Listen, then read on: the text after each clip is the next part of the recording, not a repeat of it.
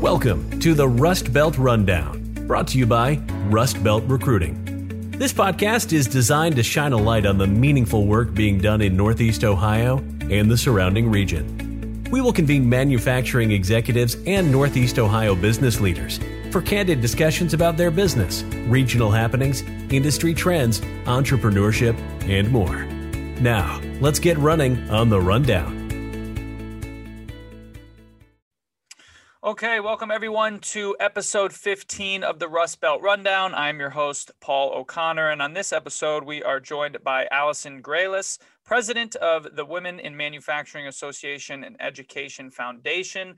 Um, Allison, as a fellow Bobcat myself, we always love to welcome Bobcats on the podcast. Welcome to the Rust Belt Rundown. Thank you for coming on.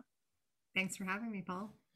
Um, so we always like to give our guests an opportunity to introduce themselves uh, as if everyone uh, that will listen doesn't know you, doesn't know your story. So tell us a little bit more about you um, and, and how you got to where you are. Sure. So um, as was shared, my name is Allison Grealis. I have the great pleasure of currently leading the Women in Manufacturing National Trade Association as well as our Education Foundation. I've been working in trade association work for now a little more than 20 years, which hugely ages myself. And I really started to work through trade associations, um, having an interest first in working with volunteers. So when I was an undergrad at Ohio University, I was an English pre law women's studies major, and I loved my academic courses and I loved um, the learning, but I also really loved the organizations that I got involved in. And even at the high school level, too, I always liked getting involved with groups, having a mission, being mission oriented, um, and bringing together volunteers for a common cause. So at OU, I was very active in Student Senate and in the Women's Organization. Um, and lots of other groups, as well as the Women's Panhellenic Association and my sorority. And from there, I really wanted a career doing something that I could work with volunteers, work for a common cause. So I planned originally to go to law school, and then I decided um, kind of midway through my senior year that I didn't want to be one of a zillion other people going to law school. And I thought, gosh, maybe I'll do something different for a little while and then reconsider law school at a later date. So I chose to work for a not for profit in Boston. Um, it was called PIRG, Public Interest Research Group, and it was a really probably the best experience I could have had right out of college. So it was working in a grassroots way and doing community organizing around key issues that related to good government and the environment. And I got to actually go back to campus. So I worked at uh, UMass Amherst and Amherst College and got to work with volunteers around um, areas of interest that students were passionate about. And so did that for a year, came back to Akron, Ohio, which is where I was um, raised. My father worked with Firestone Tire and Rubber, so we were transplants from upstate New York. And while I um, came back, got my master's, I was looking for my first job out of grad school and found the opportunity to work with a trade association. So it was a great alignment of getting to work with, um, at the time, uh, with the Precision Metal Forming Association, small to mid sized privately held companies, business leaders, and to represent their interests both in, in government um, as it related to regulations and also as it connected to training and development and education Wow. um, that was impressive. That that was. I feel like you've said that a couple of times before. That was very impressive. Maybe.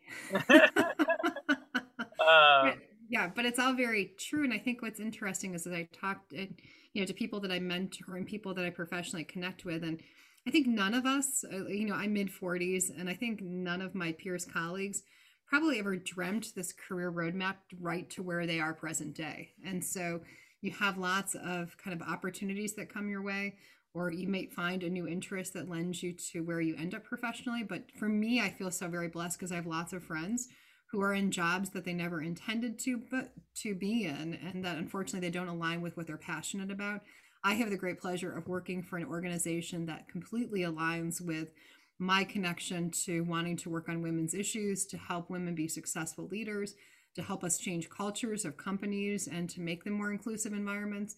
So for me, it was a great alignment of I love to work with volunteers. I like working with trade associations, and now to get to do it for a mission I'm so very passionate about is really exciting and very fulfilling. I think I think that's the important part, right? Is if you can identify, like you mentioned, mission driven. That's super important because I think if you are not, especially early on, you can end up, you know, like you mentioned, you know, it far along in your career and maybe you're not as passionate as you want to be or you know things happen. You move or another opportunity presents itself and, and maybe it's more money and so you you take it whatever the reason is there's a million of them um, but then a year two five years go by and you kind of look up like wait a minute what am i doing again? Do i love this? Right? And so if you do have a mission whatever it is um, you can you can definitely change industries. Your mission can be you know throughout multiple industries but as long as you kind of have that north star usually you're happier than not um, super important. Um, okay, so you've been involved in numerous associations throughout your career, and uh, I am actually new. I'm new to the Columbus area. Um, I'm actually uh, just started in the real estate industry. Um, and so there's a ton of associations there as well. And I think associations can have different meaning based on the industry. So really the question is, can you expand on the importance of association work within the manufacturing industry? Yeah, so industry associations, I think, are one of the best investments a company can make, regardless of size. And the reason is that an association is going to bring together people that are like minded, that have similar processes, similar interests, and they're going to band them together to share resources, to share information, to support one another, to share capabilities. You know, in my nearly 20 years with the Precision Metal Forming Association, I got to see time and time again companies that were sharing business and sharing expertise and helping advance and rise up other companies and to make them better. And so, an association is going to help you make those connections that uh, by yourself you might not have known who else does the same process or who else complements my business. And then, as well, you know, why why recreate the wheel? So companies can share policies and procedures, and you know, share innovative ways that they're manufacturing things. And then another key component, obviously, to trade associations is often the advocacy. So, organizations that can represent um, together the interests collectively of a similar group of individuals. So, you know, a trade association really is, I think, one of the best investments a company can make to help advance their businesses, to help them keep them cutting edge, to help be aware and to be knowledgeable about all of the new technologies that their company can impart to make them more profitable and more productive and competitive and you know it's a great way to meet a peer network. So you know one of the reasons WIM got started as an organization and a trade association was to make uh, those connections for women in industry. You know i started my career in my 20s uh, working in trade association um, work and found that i was usually one of just a few women at conferences one of a few women in boardrooms. And you know that that shouldn't have been the case. Um, but what i found is that women were hungry for this network. How do i find other women like me? How do i know that you know, it isn't just me dealing with some of these issues. I'd love to talk to other women. So we created that trade association for for women for specifically for again them to share best practices, for them to be a support network for one another, um, and to not feel so alone in industry because you know present day women make up 29% of the manufacturing workforce, about 1.5 million women um, in this space, and there just wasn't a connectivity linkage for them to tap into. And so that's what, what really excites us in our current work is seeing our, our network grow and be able to provide that association benefit to both individuals and our member companies. You know, it's uh, it's a little scary because you kind of think of well this is only 10 years old so what were women doing before this? And and the answer was probably nothing right? There was no opportunity there was no network like this until you created it. So let's let's talk about that. I mean obviously as the founder uh, of the organization what led you to this? And, and what has the last decade looked like? Because i'm sure it has transformed multiple times. Yeah yeah it's been a really exciting 10 years to kind of really lead a startup so the organization first was birthed through some work that we were doing with the Precision Metal Forming Association. We had our first female chairperson for the, the PMA, and she was an except, exceptional woman who was leading a family run business out of Mount Kisco, New York, named Gretchen Zierick. And in her chairmanship, and she still has been the only chairperson, female chairperson of the PMA, um, she said, Gosh, I want to connect with other women in metal forming. So we had staff members that were working with her to create some women in metal forming um, opportunities to network and to hold business sessions and and to do some leadership development together. And when we looked to find national resources for, for their efforts, we found there wasn't, again, that national resource for women's connectivity in manufacturing. So um, I worked with some volunteer leaders and we created our first ever conference because we thought it was important to, to reach out and find where are these other women in manufacturing. We know they exist how do we bring them together to collaborate and to connect and to, to help and support one another So we started with a conference, and uh, that was 10 and a half years ago, which is crazy. It's already been 10 and a half years. And what we heard very quickly from our conference attendees, who there were 133 from all over the country, from all different roles and responsibilities in manufacturing, they shared, How do I join? You know, this is amazing. They were emotional. They said, I don't feel so alone. You know, I was one of, you know, 20 people in my company and the only female, and I didn't feel like I had a place to turn. So they wanted to join. And so I quickly went back to our headquarters office and created a business plan of, of, of how to structure membership and what would be the benefits and the price point for people to join the association. And we started as an individual based membership. And at the time, you know, gradually year over year, we would grow the number of individuals. And then we soon added corporate membership. And I'm pleased to report we're almost at 6,300 individual members that we're connected wow. to present day. We now work with close to a thousand unique manufacturing companies of all different sizes. And we now have members in 44 states and 11 countries. So we have grown rapidly. And, you know, this year has been probably our largest year of growth. And I think much of it is based on what's going on in the country, what's going on culturally in companies. You see record numbers of individuals retiring from manufacturing. You see new leadership coming into manufacturing companies, many of whom are women. And they're, they're revisiting kind of how companies are structured and kind of where they make investments in their talent and their people development. So we've had a record number of new companies join us this year, a record number of new partners and participants, and all of our programs have exceeded our attendance expectations. So it's been a really good year for us. It's fantastic. Um, you touched on this a little bit, but historically, manufacturing has been a male dominated industry.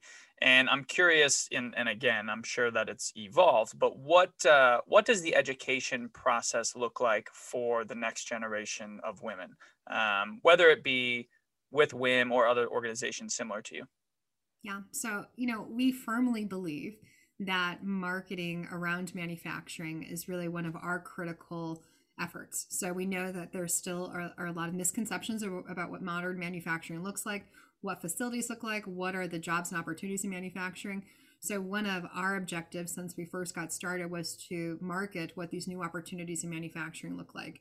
So early on, as we started as an organization, we launched a series called Hear Her Story, and we've now profiled close to 75 unique women, and we've told what a day in the life looks like for them through their own pictures, through their own words. We've shared what what do they do as they report to work each day, and what got them excited, or how they get interested in manufacturing, and what do they like about their job. And no story has been the same, and no pathway to their story has been the same. Um, but the goal is, is to, to inspire future generations or to inform them about hey these are the types of opportunities that you could experience if you were to enter manufacturing I, have been blown away in the last 10 and a half years by the amazing opportunities that these women have had to travel across the globe to make and to create new products and services that have helped others live really great lives and you know those stories we think are so very impactful because you can't be what you can't see if, if i don't see someone who sounds or seems or, or kind of uh, relates to me, I'm going to find it really difficult to think that I could have an opportunity or a career or in a, in a successful one in that industry. So we're excited um, that we've been profiling so many women over the course of our, our history as an organization. And then we're really excited as well because come April, we're going to be launching a Hear Her Story podcast. So I'll be hosting a monthly podcast where we will talk live with women and share their story. We are recording right now our first three sessions with some amazing women who you know, our goal is to inform our listeners, to educate them, and most importantly, to inspire and entertain them. We want them to, to be inspired that you can do it. There are women who have come before you, and there's lots of women who want to support you once you get into manufacturing through mentorship, through coaching, and through just being there as a resource. That's awesome. Um, man, I, I love that you can't be with you can't see. I'm going to come back to that in a second. But um, okay, so the marketing aspect is super important for women that may be in another industry or or maybe coming out of college or whatever are you doing anything for even the younger like let's say elementary school middle school do you have any partnerships there in terms of hey because even i mean myself i'm 31 and i have my own preconceived notions about what manufacturing is what it looks like like you mentioned right like I don't know. It's uh, building. It's putting together steel, right? Like all these like old school things that every, people probably still think actually, and, and, that's just not it. And technically, manufacturing is everything. Like our iPhones is, are manufactured. Everything is manufacturing. And right. So are there? Do you have any initiatives there with um, and, and and pick a grade. It doesn't matter, but maybe some of the you know younger demos. Yeah, so so one of the things is that you know very early on as an organization we launched student membership. It's very low cost, and actually it's transitioning to free membership for students come April 1st of this year, which is the start of our new fiscal year. So we really want to create no barriers for students to connect with us. So as long as you're a school age or stu- or active student, you can join Women in Manufacturing starting on April 1st at no cost. So they would have access to all of our resources, all of our recorded learning sessions that are part of our virtual learning library, and then as well access to our network. So where they can find a potential mentor or even serve themselves as a reverse mentor for someone, where they can make uh, industry and business connections of perhaps where they'd want to intern or co-op so the, the goal is to help these women um, and those who are looking for careers to start to make those connections. Um, we have 27 chapters of women in manufacturing throughout the country, plus we have four more coming online in this year, 2021. And our chapters have been our key vehicles for academic outreach to K through 12 institutions, as well as community colleges and higher ed institutions. And, and they've been doing some great programs. They've done interactions and activities with Girl Scouts, local entities. They've done programs that help girls get excited and learn about manufacturing. Um, they also have been doing some programs as it relates to educating parents about manufacturing. So we know a barrier isn't just some misconceptions around manufacturing, but as well, it's a parent population. And, you know, I'm a parent of two kids. I have an eighth grader and a, a freshman high schooler and you know there's just misconceptions about what manufacturing looks like and you know hey is my my child going to you know be able to support themselves are they going to be able to to put a house um, you know, or have a house and have a car and have all those things that they need to be independent. And, you know, manufacturing careers can definitely provide that. And so we try to share data on average salaries and kind of, you know, how if you go to a technical school or you learn on the job through a registered apprenticeship program, um, which right now we're partnering with Jobs for the Future to, to help educate companies and individuals about the huge opportunities as it relates to registered apprenticeship programs. You know, you can you can end um, your your two or three year learning cycle with no debt um, and have the opportunity to be learning on the job and to have salary adjustments and advancements at different milestones within your learning journey. So lots of opportunities. And again, we nationally work on this front, but we also have some amazing volunteer leaders at the chapter level and companies who are helping with direct outreach to community colleges, to students through K to K through 12 institutions and doing workshops. So lots of great things underway. That's awesome.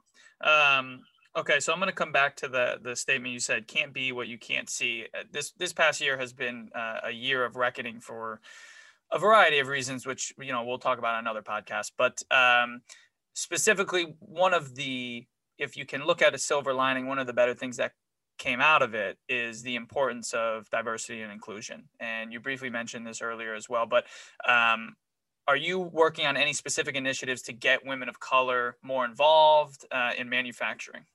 Yes. So, you know, this year has been, I think, uh, an awakening for many companies that things have to change, mm-hmm. that maybe they weren't espousing and supporting the right cultures in their organizations. Perhaps they were biased as they were hiring and recruiting and advancing talent in their company. So, we are very committed this year to uh, this year and beyond to work with our member companies and really take a stand and help companies be more educated and positioned to be inclusive, to be recruiting in a sound and fair way, and as well to provide support for women who do have a different journey in manufacturing. You know, we think one of the most impactful ways that we can do that is through training and education and sharing best practices. So we have in, imparted now a four-part program, which will be part of our virtual learning series this year.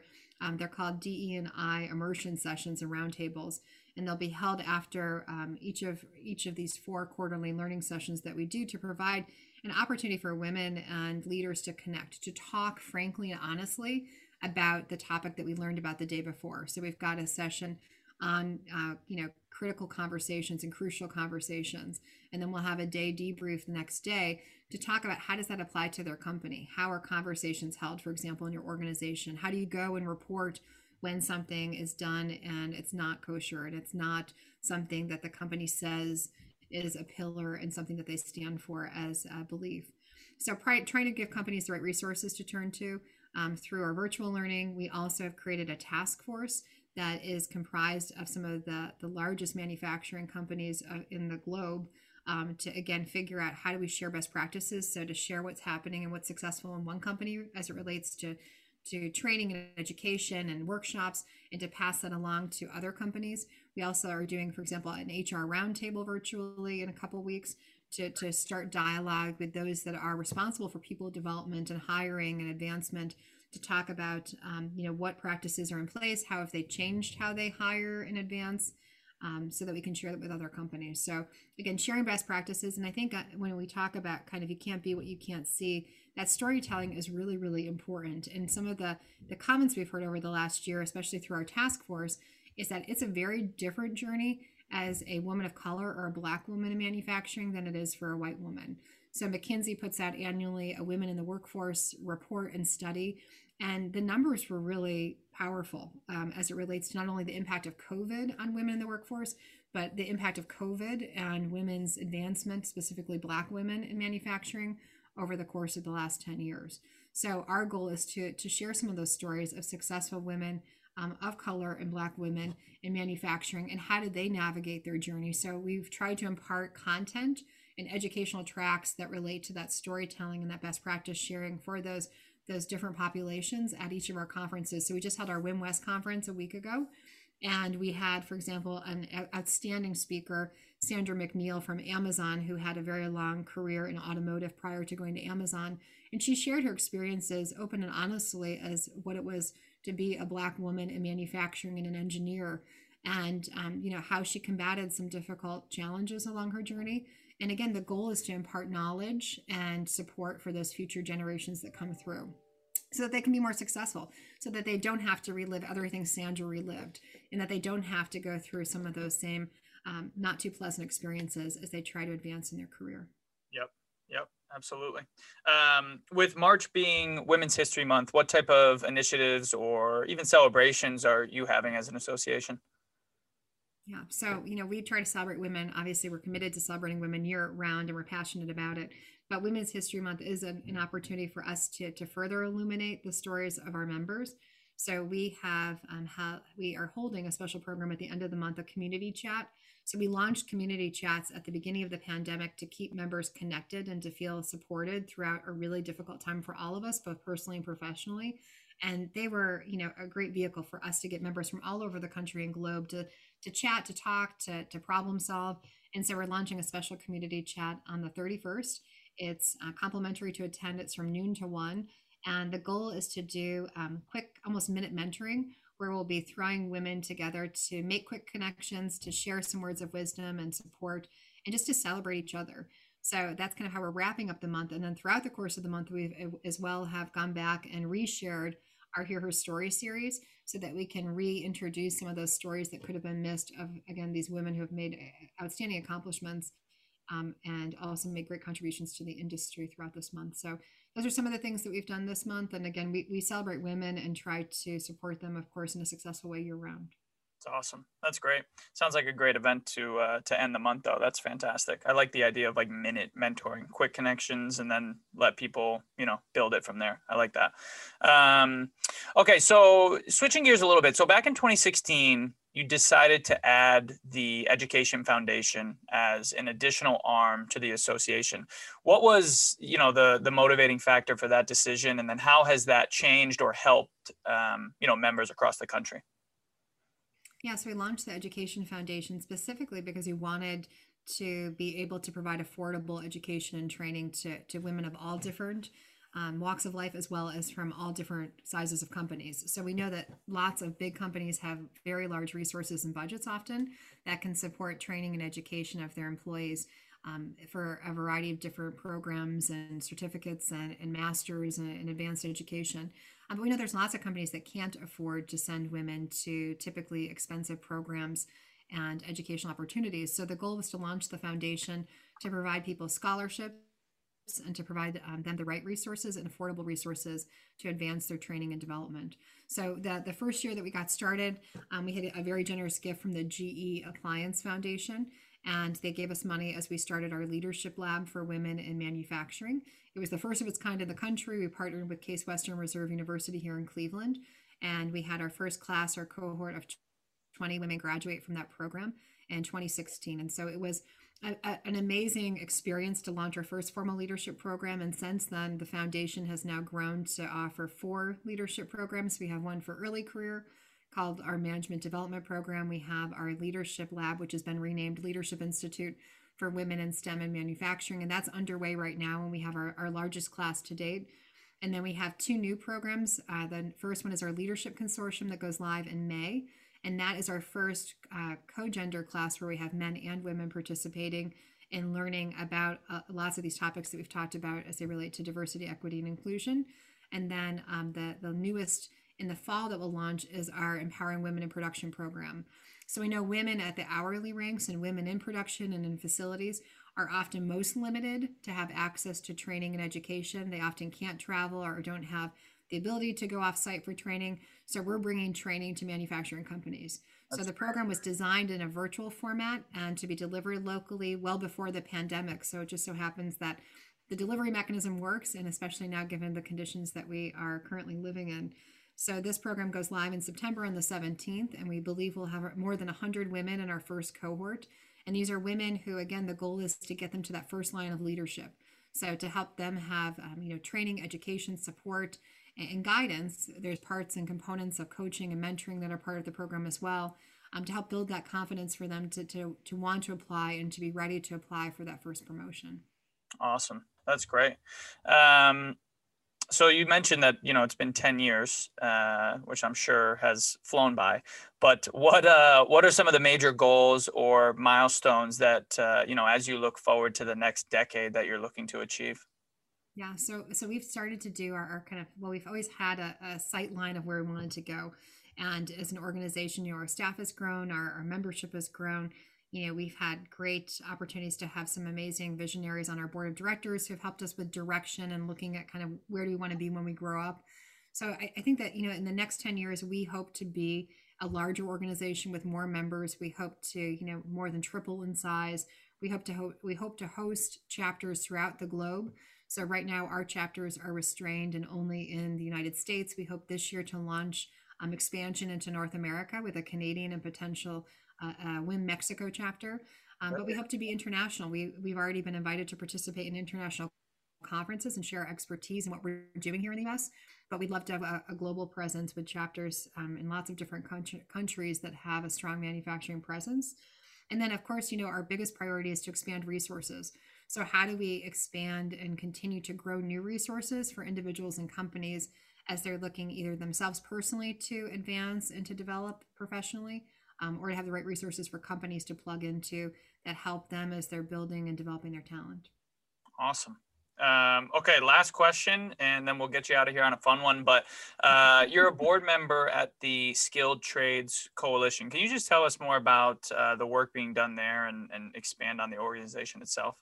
Yeah, so the coalition was formed in 2019, and it was formed because we had many industry manufacturing leaders that we would see each other at conferences we would connect through um, you know other industry related groups and we all had the same common challenges. We had member companies that were struggling with how to attract and retain and develop their talent.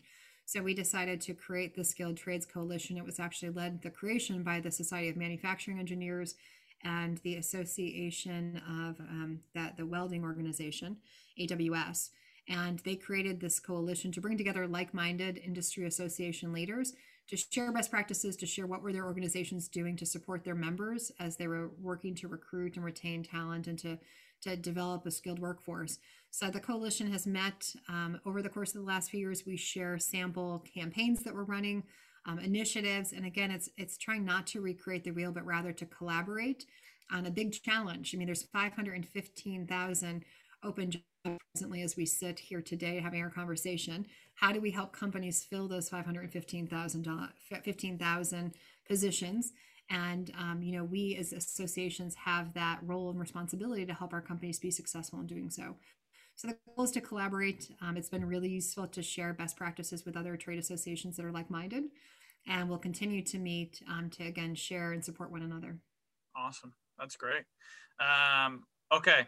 Easy one easy one to uh to end. Some sometimes it's the hardest one but uh want to give want to give you a chance to talk about your favorite place to eat around town. So first uh favorite spot in athens um it's okay if it's a bar because that's always my favorite spot uh and then uh favorite spot in cleveland as well okay well you know i had i I had trouble picking just one place in Athens because I, I, I, had an amazing experience there for my four years. I was there. I was happy to, to leave in four years um, and not to be extended like many of my friends who had too much fun along the way.